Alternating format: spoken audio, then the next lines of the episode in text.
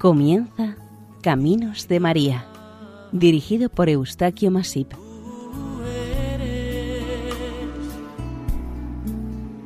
Entre todas las mujeres. Bienvenidos a Caminos de María, un programa realizado por el equipo de Radio María Nuestra Señora del Lledó de Castellón. Les ofrecemos hoy el capítulo dedicado a Nuestra Señora de Valverde, patrona de Fuencarral, Madrid.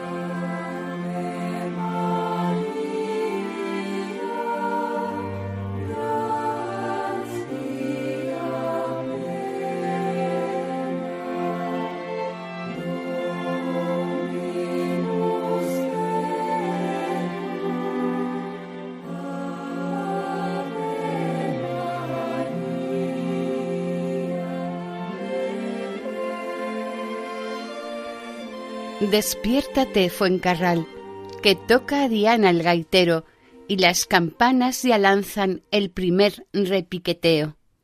Y a Valverde, que es San Marcos, las campanas van al vuelo y la música viene tocando por todo el pueblo. Canto popular en honor a la Virgen de Valverde de Fuencarral. Al norte de la ciudad de Madrid en el actual distrito de Fuencarral, el Pardo de la Villa, a unos doce kilómetros por la carretera de Colmenar, se encuentra un conjunto de antiguos y nobles edificios y una ermita, esta última dedicada a la advocación de Nuestra Señora de Valverde. Todo este conjunto arquitectónico se halla dentro del término de lo que fue el municipio de Fuencarral. A este histórico conjunto se accede por una preciosa portada de estilo barroco formada por cinco arcos de medio punto. Está compuesta de sillares de granito y una artesanal reja de forja. Actualmente y desde el 20 de octubre de 1951, este municipio de Fuencarral quedó integrado en la ciudad de Madrid y es conocido popularmente como Fuencarral Pueblo. Está ubicado hacia el norte de la ciudad, junto al Camino de Santiago que parte de Madrid. El censo del año 1920 contaba con casi 3.000 habitantes. En la actualidad son unos 20.000. La historia de esta localidad madrileña, naturalmente, está ligada íntimamente a la historia de la Virgen de Valverde, venerada en las cercanías de la antigua población. Es probable que Fuencarral exista desde antes del tiempo de la Reconquista, pero en general se consideran las fechas de 1202 y 1375 como las fundacionales, por constar documentación que lo confirma. El reconocimiento oficial de su nombre se cita en 1579, en época del rey Felipe II. Tradicionalmente se han ido dando diferentes versiones eh, del origen de su nombre, pero el más frecuente se supone que se debe a que existió una fuente en la que los carreteros que llegaban al lugar llevaban a los animales de carga de los carros a beber de sus aguas. El sitio en el que paraban los carros se llamaba Carral. De esta conjunción de los dos nombres, Fuente y Carral, se acabó uniendo y formando Fuencarral. Otra versión habla de que una antigua fuente que estaba en este lugar y cuando los primeros pobladores se establecieron junto a ésta le dieron el nombre de Carra, porque este era el nombre que tenía esta parte del término municipal. Una tercera versión nos habla de que era la fuente del Real, porque cuando los reyes pasaban de viaje cerca de ella, se servían de sus aguas y pernoctaban en el lugar. A principios del siglo XX aún existía esa fuente y era conocida como Fuente del Concejo. En cuanto a la historia de Nuestra Señora de Valverde, parece ser muy antigua.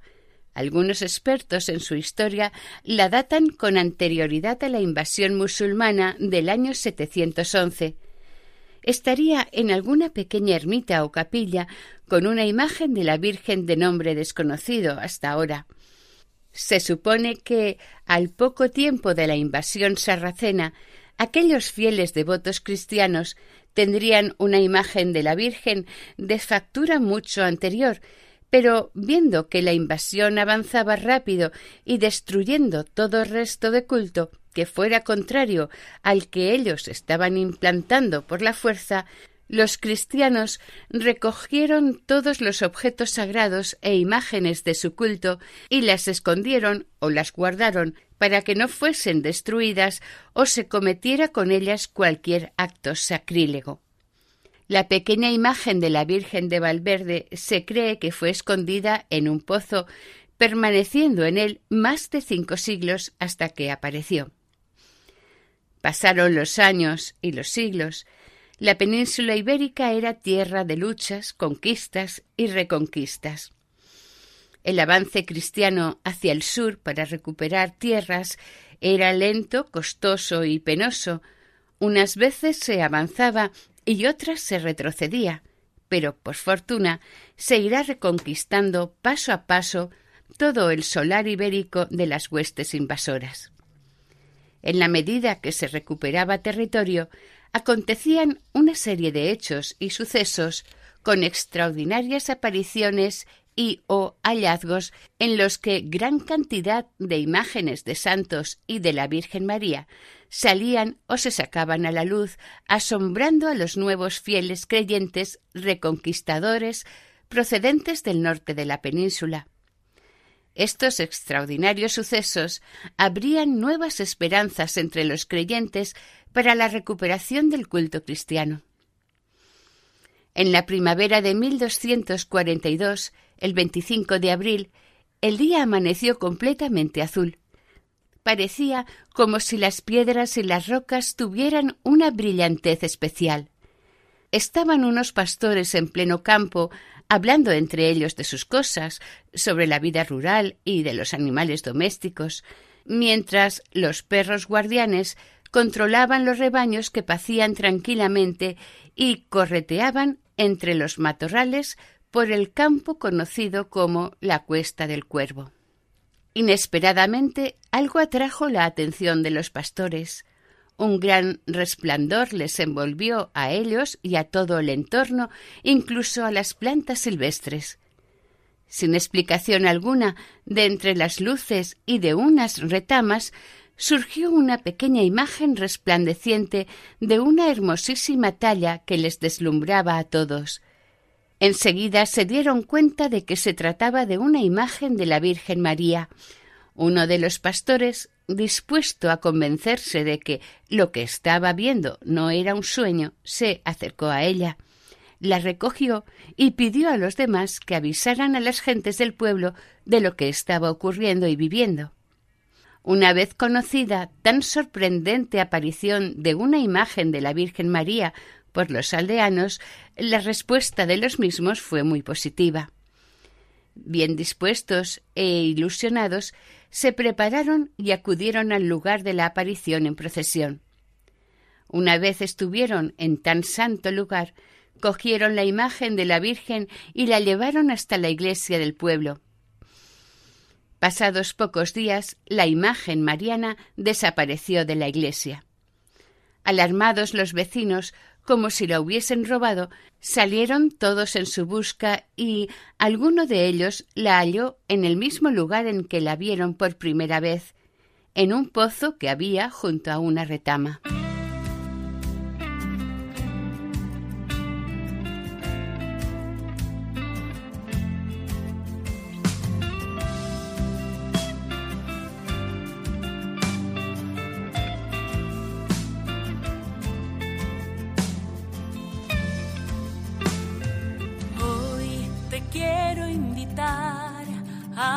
Realizar ese sueño escondido en tu alma. Y por fin despertar al mundo elevando un canto lleno de esperanza. Ven, no tengas miedo, no mires atrás.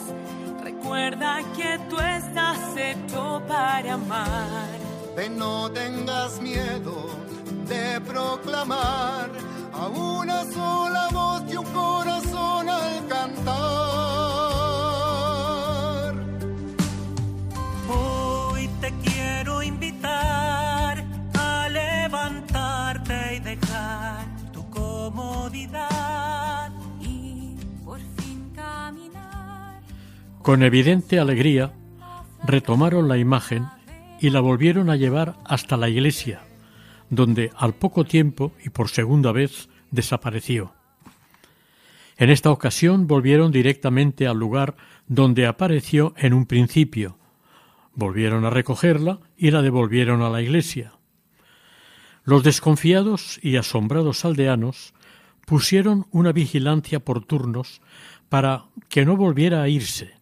Sin embargo, la Virgen volvió a desaparecer sin que ninguno de los vigilantes lo viera. Entonces los vecinos de Fuencarral acudieron donde ya sabían dónde encontrarla y tomaron una seria decisión. Interpretando que este lugar al que retornaba era el que, por voluntad de Nuestra Señora, quería que en él le edificasen una ermita. Cumpliendo con su voluntad, se pusieron todos de acuerdo y se la construyeron. La ermita estaba en ese momento a unos dos kilómetros de distancia del pueblo de Fuencarral. En 1429, la primera ermita, pequeña y muy sencilla, fue edificada muy pronto en el lugar escogido por la Virgen. Nos cuenta la leyenda y también la tradición que al empezar la construcción, en todos los alrededores de esta zona rural, no había agua para la obra. Y para sorpresa de todos, se les presentó el primer milagro, que indudablemente fue atribuido a la Virgen de Valverde. En el pozo junto a la retama empezó a brotar el agua suficiente para la obra y sanar las enfermedades de los aldeanos del lugar y vecinos. Una vez finalizadas las obras de la ermita, el manantial dejó de emanar agua y el terreno volvió a quedar tan seco como antes.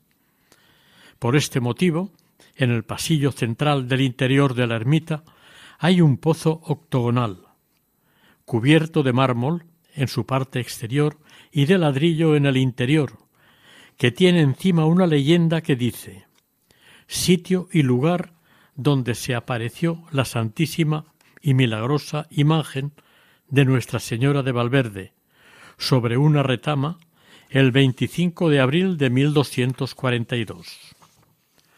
Los datos sobre esta advocación mariana se sacaron de un códice que se imprimió en 1798 y a su vez era copia de otro anterior. En el siglo XVI, en esta villa de Fuencarral, se hicieron muchas procesiones con la imagen de la Virgen, para pedirle favores, darle gracias por los concedidos y rendirle los debidos honores, sobre todo por la devoción despertada entre sus habitantes. En España, en esos momentos, existían graves problemas en la comunicación con los territorios americanos, a causa de la piratería de otros países y de la que eran principal víctima los navíos españoles. Pero esta situación iba a suponer un cambio importante para Fuencarral y el santuario de la Virgen de Valverde, que se producirá a partir de 1588. Vendrá de la mano del propio rey de España Felipe II. Este monarca, como buen cristiano, enterado de los muchos hechos milagrosos atribuidos a la Virgen de Valverde, acudió en su auxilio y ayuda ante los preparativos que se estaban realizando en aquellos momentos. Se organizó una gran expedición en contra de los ingleses y necesitaba de la protección celestial para lograr sus objetivos. Enterado de los favores que daba la Virgen de Valverde a sus devotos, mandó que la llevasen en una de las procesiones hasta la capital del reino, a Madrid, con el fin de conseguir su intercesión a favor de la poderosa Armada Invencible. Según cuentan las crónicas, quiso el rey prudente, por la gran devoción que tenía a estas tres antiquísimas y veneradas imágenes de la Virgen del entorno de Madrid, que el día de San Juan la Virgen de Valverde, acompañada por multitud de devotos, dejara su santuario en Fuencarral para ser trasladada a la villa y corte. Por orden real se pidió a todos los habitantes de su reino que, durante los nueve días de la estancia de las imágenes de la Virgen María en Madrid, se rezara por el buen logro de la Armada Invencible, con procesiones, rogativas y novenas, con el fin de pedir la intercesión divina. Reunidas las tres imágenes en la corte, Nuestra Señora de la Almudena, patrona de Madrid, Nuestra Señora de Atocha, patrona de la corte, y la pequeñita y morenita Nuestra Señora de Valverde, de las afueras de la villa, juntas todas en la iglesia mayor de la capital, más todas las imágenes marianas del resto de sus territorios. Los habitantes de todo el reino pasaron una noche de oración, plegarias, novenas y rogativas. La reunión en Madrid de aquellas tres imágenes marianas, de tanta historia y devoción, en un mismo templo, movió a sus habitantes a entregarse a tan preciosas reliquias de la dulce, compasiva e incondicional Madre de Dios.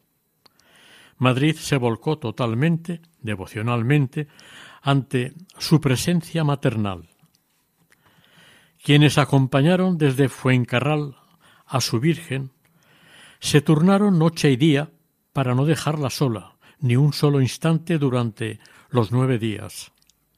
Todo el mundo era consciente de que rezar ante estas tres benditas imágenes de la Virgen María y poner bajo su protección el objetivo de su rey podía ser una garantía de éxito.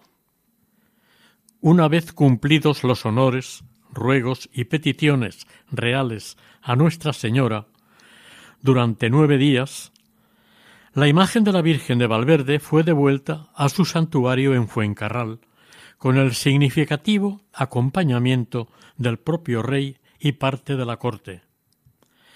Las relaciones del rey con Fuencarral y su excelentísima patrona se estrecharon tanto a partir de entonces que el Concejo Municipal solicitó al rey en 1595 que aceptase el patronato de la ermita, lo que comportaría diversos donativos y ventajas en tierras y en metálico. Esto llevaba también una condición por parte del municipio, que se erigiese un monasterio junto al santuario. Sin dudarlo, el rey Felipe II lo aceptó y pasó a ser patrón de la ermita. Pasado un año, aproximadamente, el rey cedió el patronato del santuario, de su finca y del futuro monasterio que se tenía que edificar, a su secretario, Juan Ruiz de Velasco, y a la esposa de éste, Isabel Nevares de Santoyo. Se cree que cuando el rey asumió el patronato, los fuencarraleros ya lo habían pactado precavidamente. Sin embargo, los nuevos patronos únicamente tendrían la gestión de la ermita y de las tierras, pero no serían los propietarios. Con esta situación llegó el momento en el que estas posesiones pasaron a ser entregadas y gestionadas por los frailes dominicos recoletos de estricta observancia. Hasta 1597, el arzobispo de Toledo, Alberto de Austria, no otorgó la licencia para la construcción y fundación del nuevo monasterio, cuyas obras estarían dirigidas por un discípulo de Juan de Herrera, el autor del monasterio de El Escorial, llamado Francisco de Mora.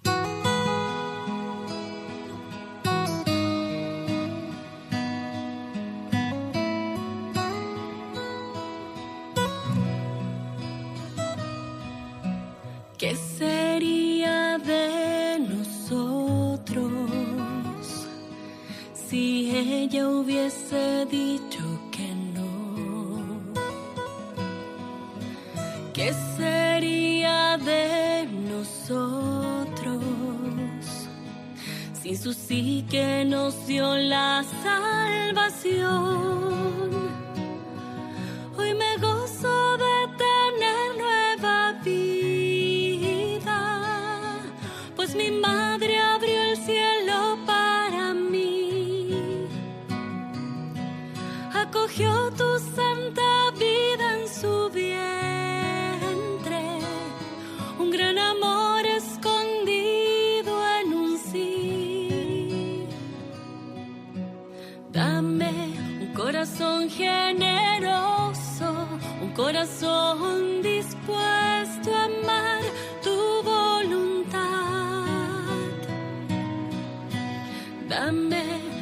en la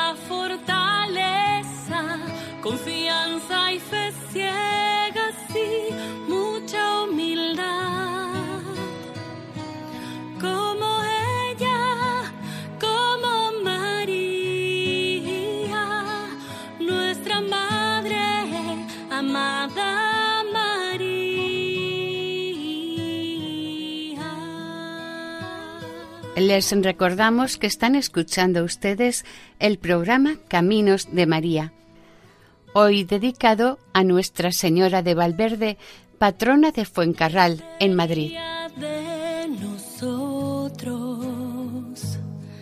si no hubiese abierto su corazón. En 1641 Cuatro años más tarde de la muerte del hijo natural de Juan Ruiz de Velasco, sin descendencia, los padres dominicos se convirtieron en patronos de la ermita y de sus terrenos, que en ese momento ya habían crecido considerablemente en Fuencarral y otras partes más lejanas gracias a las muchas donaciones que los fieles devotos de la Virgen de Valverde entregaron a Nuestra Señora en agradecimiento por dones concedidos. El monasterio, a partir de este momento, empezó a ser conocido como Monasterio de Jesús María Valverde. Los dominicos, durante la primera mitad del siglo XVIII, transformaron totalmente el recinto contando con el apoyo económico de cardenales, obispos y nobles, como los marqueses de Murillo. Pero hubo una familia procedente del valle de Baztán, cuyo cabeza de familia fue Juan Bautista de Iturralde y Gamio, un asentista, gestor y proveedor de víveres navarro, que le concedieron el permiso para edificar una residencia de uso familiar que le permitiera residir en este lugar durante cortos espacios de tiempo. La casa fue más bien un palacete de cuatro alturas con jardín y un acceso por el que se llegaba hasta la capilla. A partir de 1720 se construyó la capilla. Se adecuó una capilla para la Virgen del Rosario, se construyó otra capilla a la Virgen de la Guía, se cerró perimetralmente el recinto y se puso una portada magnífica con piedra de granito. Se construyó la sala capitular y una sacristía, además un campanario, capillas nuevas y un retablo churrigueresco. En 1730 como anécdota o curiosidad, vio la luz en este convento la edición completa de nueve tomos de las obras del dominico Fray Luis de Granada. Por otra parte, la familia Iturralde se hizo enterrar en su iglesia. En 1742, después de un tiempo de organización y preparaciones, se celebró el quinto centenario de la aparición de la Virgen. Los vecinos de Fuencarral y de los pueblos de alrededor celebraron esta conmemoración durante once días. Honraron a su Santísima Patrona, la Virgen de Valverde, con una serie de actividades religiosas y populares contando con la participación de todos sus habitantes. Organizaron procesiones, adorno del santuario, cumplimiento de los actos religiosos y fiestas y verbenas populares en el pueblo y en el entorno del santuario. El recinto compuesto por el santuario y el monasterio quedó perfectamente dispuesto para un supuesto largo tiempo, al menos hasta finales de este siglo. El siglo XIX se inicia con la conocida como Guerra de la Independencia o Guerra del Francés. El territorio español fue invadido por el ejército napoleónico y una parte de las fuerzas francesas de ocupación se alojaron en este convento en 1808 y cuando tuvieron que irse a Madrid se llevaron todo objeto de valor que encontraron en el santuario. Al año siguiente fueron suprimidos los conventos y los monjes dominicos abandonaron Valverde. En ese momento el convento pasó a manos del Estado y éste se lo vendió a Federico Crossat, un pagador de los ejércitos franceses con muchas prebendas y ventajas por ambas partes. Por lo menos Crossat durante un tiempo respetó y mantuvo la Iglesia, celebrándose los correspondientes cultos, pero entre sus planes estaba la conversión del santuario en una gran mansión y conservando las demás edificaciones. Como el santuario y el convento eran de un francés, los guerrilleros españoles, cuando llegaron a estos edificios, los atacaron y los asaltaron. El regreso al trono español del rey Fernando VII fue seguido por el regreso de los padres dominicos y la devolución a los mismos del convento y demás edificaciones junto al mismo. Llegado el año 1836, se iniciará otro proceso de represión sobre las propiedades de las órdenes religiosas y de la Iglesia en general. La desamortización de Mendizábal, con sus expropiaciones forzosas y subasta pública de los bienes eclesiales. Con la exclaustración de los dominicos del monasterio, igual que en el resto de España, y después de 238 años de estancia en esta localidad, los vecinos de Fuencarral en 1863 iniciaron un pleito enfrentándose a los descendientes de los Velasco sobre estas propiedades, en especial por el santuario de Nuestra Señora de Valverde, lo que a fin de cuentas era lo que más les interesaba a los habitantes del pueblo de Fuencarral. En 1863 se declaró al pueblo de Fuencarral como propietario del santuario, pero duró muy poco esa alegría, porque cuatro años más tarde el esposo de una descendiente de los Velasco solicitó a la reina Isabel II en 1873 la devolución a la familia de los terrenos y el patronazgo de los Velasco. A finales del siglo XIX, gran parte de los edificios de este lugar estaban en tan mal estado que fueron derribados, Únicamente se salvó la Iglesia que siguió prestando servicios religiosos al pueblo y a los fieles devotos de la Virgen. Aun así, en 1885, el marqués de Pico de Velasco ordenó el derribo total también del santuario. A esta orden de derribo se opuso rotundamente el ayuntamiento de Fuencarral, impidiendo afortunadamente de esta manera la total desaparición del eremitorio. A pesar de esto, los pleitos siguieron sus trámites hasta 1918, cuando una sentencia de la Audiencia Territorial de Madrid confirmó la recuperación del santuario por los familiares de los Velasco. Como puede verse, la victoria del pueblo de Fuencarral duró muy poco y tendrá que esperar hasta el último año del siglo XX, el año 2000.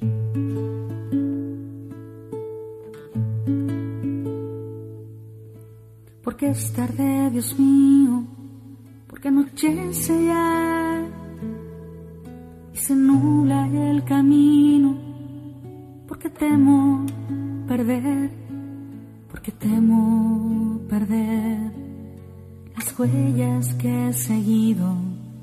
No me dejes tan solo y quédate conmigo, porque ardo en sed de ti. En hambre de tu trigo, ven, siéntate a mi mesa, dígnate ser mi amigo. Que prisa cae la tarde, quédate conmigo por favor en ser mi amigo.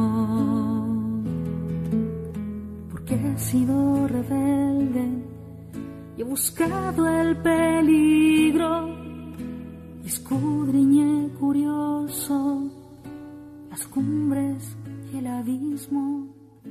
Tras muchos años de conflictos, sucesos, litigios y los destrozos causados por la guerra civil del 36, este santuario y sus tierras fueron usados para otros fines.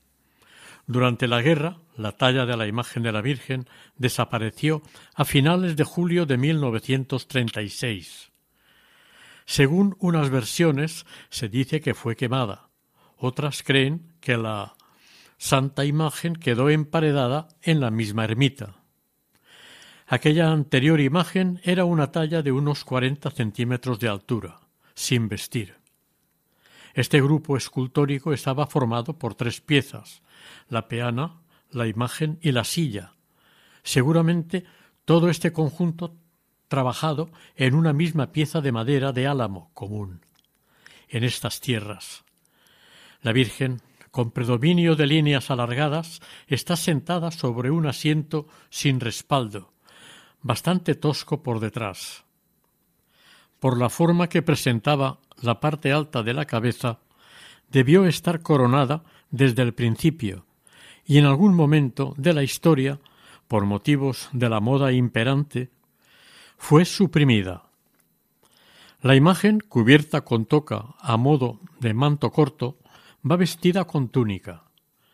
La frente es grande, sus ojos azulados y no demasiado grandes, nariz aguileña, tiene la boca pequeña y cerrada. Las manos son largas. En la mano derecha llevaba una manzana y con la izquierda sostenía al niño, que tiene un tamaño de unos diez o doce dedos de alto. En la peana podía leerse la siguiente frase Madre de Dios, acuérdate de mí. En 1940 se realizó la imagen actual naturalmente copia de la anterior desaparecida. En el santuario, esta nueva imagen de la Virgen puede contemplarse entronizada en la hornacina del altar mayor del templo.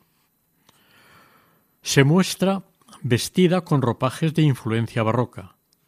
El templo es de mediano tamaño, muy luminoso y perfectamente ordenado y cuidado. Durante la Guerra Civil, una unidad de las Brigadas Internacionales derribó la torre del santuario a cañonazos. Finalizada la guerra del 36, sus espacios fueron modificados para instalar en su interior a los soldados del Cuerpo de Sanidad. En el año 1950, el año en que fue anexionado Fuencarral a Madrid, los espacios del santuario pasaron a ser ocupados por los cadetes y soldados destinados a la Academia de Sanidad y Veterinaria. La capilla de la Virgen de la Guía, el cuerpo de guardia y el convento pasó a ser el cuartel de tropa.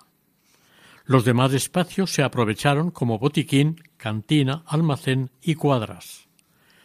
Tras ser abandonado como acuartelamiento el estado general de todo el complejo religioso había quedado hecho una ruina. En 1977 se incoó un expediente de declaración de estos edificios de Valverde monumento histórico artístico, lo que hoy en día es un BIC. Como consecuencia de la fundación en el año 1990 de la Hermandad de Nuestra Señora de Valverde, por un grupo de fieles devotos de la Virgen de Valverde, la situación iba a cambiar totalmente. Desde su fundación, la Hermandad se propuso, con sumo interés, la recuperación del santuario de la Virgen y de sus tierras, e inició una pugna por obtener la propiedad popular del santuario, que una gran parte de los descendientes de la familia Velasco se negaban a concederles. A pesar de todas estas gestiones, los propietarios intentaron varias veces derribar las edificaciones de este conjunto, cosa que se impidió por las manifestaciones vecinales contrarias a su demolición. El 4 de abril de 1990, el arzobispo de Madrid, Monseñor don Ángel Suquía, otorgaba el decreto de erección canónica a la iniciativa de un grupo de fieles de Fuencarral, la Hermandad de Nuestra Señora de Valverde. Así, el 22 de noviembre de 1992, la imagen de Nuestra Señora de Valverde fue coronada canónicamente por el cardenal Suquía, con la asistencia de una notable cantidad de autoridades civiles, militares y de la Iglesia. La respuesta del pueblo llano a esta celebración fue excelente, por su participación y colaboración en todos los actos programados para este evento. Al año siguiente, en 1993, Su Majestad el Rey Juan Carlos I aceptó ser hermano mayor honorario y en 2015 otorgó el título de real a la Hermandad de Nuestra Señora de Valverde. En abril de 2000, por parte del Ayuntamiento madrileño, se decide integrar la finca y la ermita en el PAU, Plan de Actuación Urgente, de Monte Carmelo. Con este plan, el santuario y todas sus tierras unas nueve hectáreas, fueron consideradas como suelo dotacional, por lo que no se podía derribar lo que quedaba construido en su interior. Estas nueve hectáreas, unos noventa mil metros cuadrados, se permutaron a los propietarios por otros solares edificables en el mismo Pau y en el cercano de las tablas, todos ellos de gran valor económico. De esta manera, la propiedad del santuario y de sus tierras pasaron a manos del Ayuntamiento de Madrid.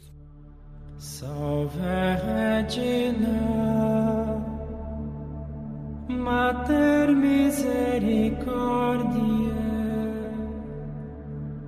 vita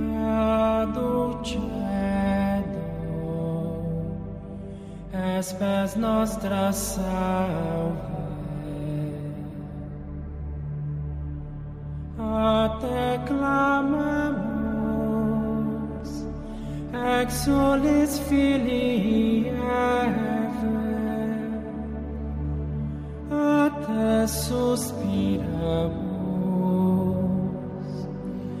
gementes et flentes, in a lacrimarum vale. Eia ergo advocata nostra ilus tuos misericordes saculos ad nos converte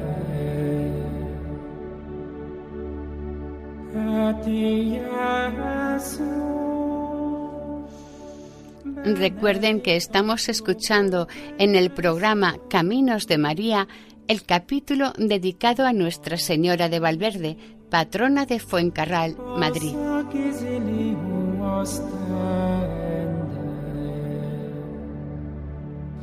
En el 2004, el ayuntamiento abordó la restauración de todo este complejo monumental y arquitectónico de Valverde para salvarlo de la total ruina, Así, el antiguo monasterio restaurado pasó a ser destinado a equipamiento público. el 7 de julio de 2021, el santuario fue declarado bien de interés cultural por el Consejo de Gobierno de la Comunidad de Madrid después de unas largas negociaciones y gestiones ya iniciadas en el año 1977. Las fiestas en honor a Nuestra Señora de Valverde de alguna manera marcan la vida de los habitantes de Fuencarral. De manera resumida, podemos conocer al menos los actos más interesantes y participativos para los habitantes y devotos de sus alrededores. En general, los actos suelen tener una programación bastante estable en sus fechas, como puede comprobarse. Se inician el día 25 de abril con una duración de nueve días. El día 25 es el día de la romería, por la mañana una diana floreada se pasará por las calles de Fuencarral, despertando a los vecinos anunciando el inicio de las fiestas. A las nueve, la primera celebración de la Santa Misa del día, conocida como la de los romeros, porque estos son los que han acudido en romería hasta el santuario. Preside esta Eucaristía el cura párroco. A las diez, a la entrada del santuario, se procede a la bendición y reparto del tradicional pan y queso. A las once y media se celebra una procesión con la Virgen de Valverde haciendo su recorrido por el entorno del santuario y, finalizada la procesión, un grupo de danzas actuará amenizando este momento de la mañana del día de la fiesta. Una hora más tarde, a las once y media, se celebra otra misa, esta vez con carácter solemne, presidida por un obispo, un cardenal o una autoridad eclesiástica similar, con frecuencia residente cerca de Madrid. A las seis de la tarde, la tercera Eucaristía en el santuario. Al caer la tarde, a las ocho y media se celebra una notable procesión en la que se traslada la imagen de la Virgen desde su santuario hasta la parroquia de San Miguel Arcángel en Fuencarral. La imagen de la Virgen es llevada en carroza hasta llegar a la entrada del barrio fuencarralino, atravesando el polígono urbano de Monte Carmelo. Sobre las nueve y media de la noche se produce un recibimiento popular a la Virgen con acompañamiento de la banda municipal y el escuadrón de caballería del Ayuntamiento de Madrid. También la acompañan el grupo de danzas de Nuestra Señora y el grupo de moros y cristianos de la Loa. Seguidamente la imagen de la Virgen es acompañada en procesión hasta la parroquia de San Miguel Arcángel, donde será recibida en la puerta del templo con una traca de fuegos artificiales y un gran mural en honor a Nuestra Señora. Una vez en el interior del templo, dará comienzo la solemne novena en honor a la Virgen de Valverde, excelsa patrona de Fuencarral. La novena se desarrollará en la parroquia de San Miguel, que es este el santo patrono de Fuencarral. En esta parroquia permanecerá la imagen de la Virgen desde el 26 de abril hasta el 3 de mayo, cada día con dos celebraciones de la Eucaristía, una por la mañana y otra por la tarde. La novena finalizará el día 3 de mayo, festividad de la exaltación de la Santa Cruz. Aparte de los demás actos religiosos propios de este día, pasado el mediodía, se procede a una procesión en la que las imágenes de Nuestra Señora de Valverde y el Santísimo Cristo de la Vera Cruz serán trasladadas y reverenciadas por las calles de Fuencarral. En la parroquia de San Miguel, la Virgen de Valverde permanecerá hasta el final de las fiestas, devolviéndola al santuario el día 3 de mayo. Estos nueve días de fiesta son muy especiales para los pobladores y festeros de Fuencarral. Las calles están bellamente engalanadas al igual que balcones, ventanas y farolas, pero sobre todo sus habitantes viven fielmente su devoción a la Virgen, expresando su veneración con cantos o declamando poemas de exaltación dedicados a la Virgen de Valverde.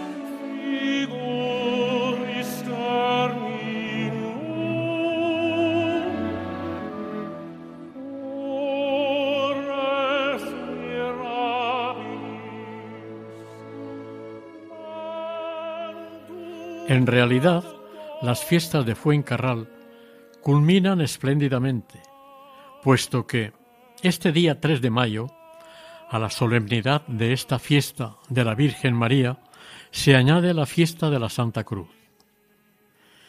Se realiza el acto de despedida de la imagen de la Virgen, retornando a su santuario.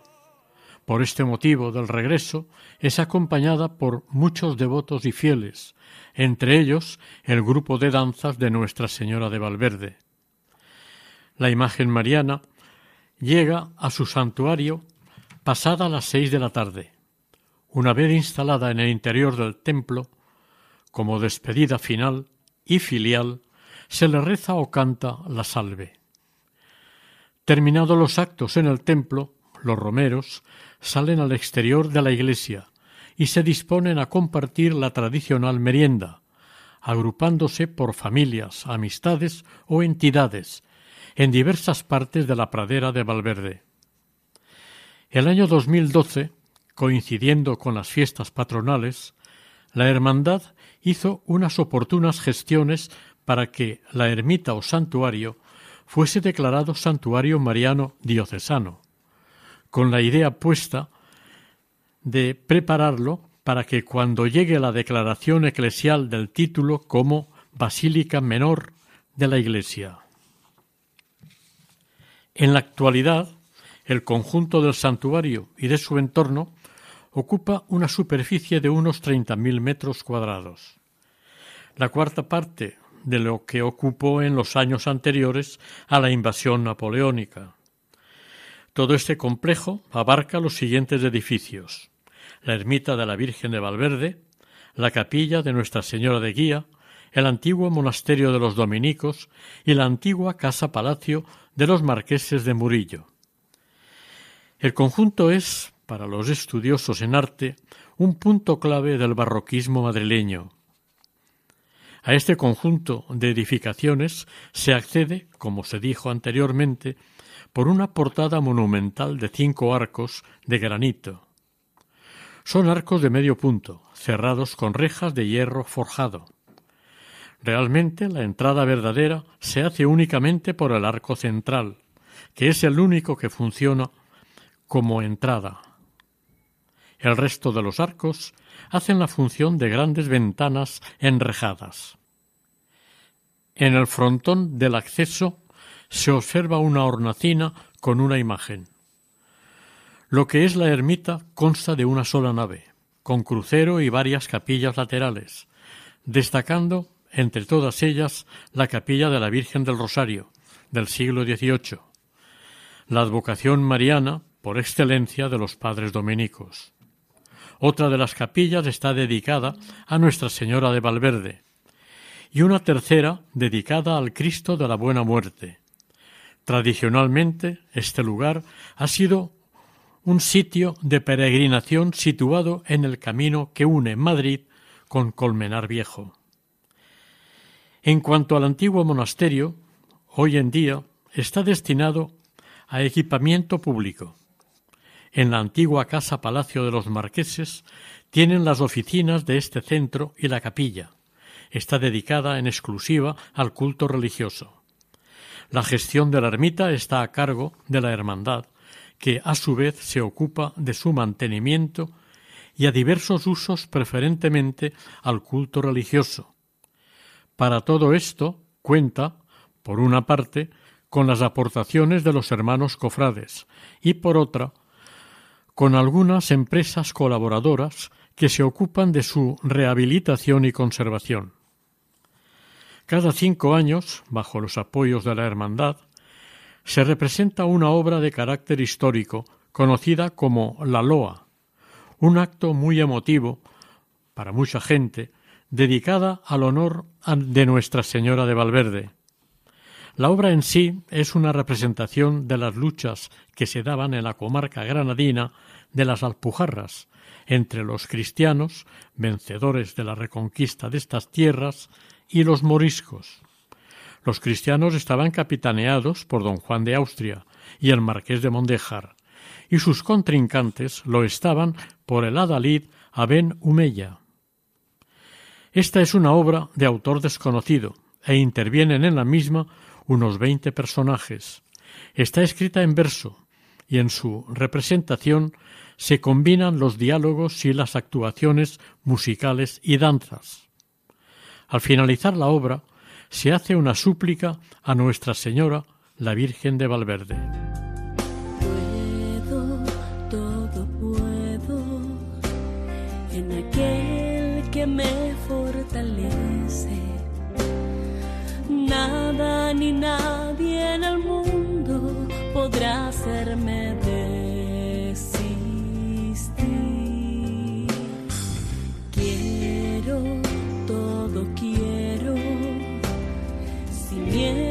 entregar mis proyectos, dejarme guiar por caminos que Dios escogió para mí. Oración. Virgen María, Nuestra Señora de Valverde, como hijos tuyos que somos, nos atrevemos a pedir tu intercesión por nuestros hermanos apartados de la fe en tu Hijo, nuestro Señor.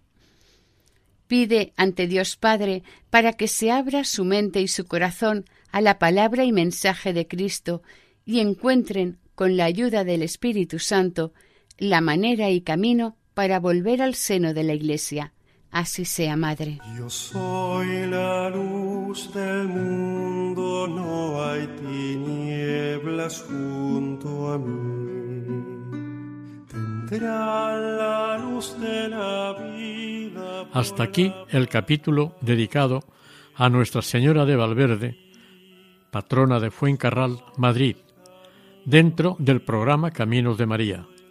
Si desean colaborar con nosotros pueden hacerlo a través del siguiente correo electrónico caminosdemaria@radiomaria.es. Si desean volver a escuchar este capítulo, pueden hacerlo desde la página web de Radio María, sección podcast.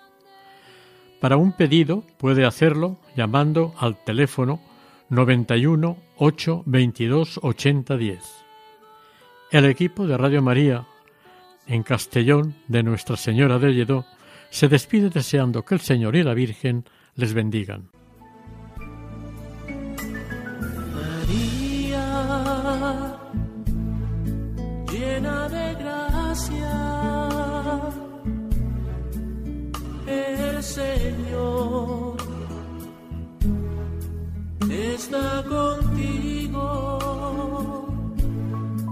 Han escuchado en Radio María Caminos de María, dirigido por Eustaquio Masip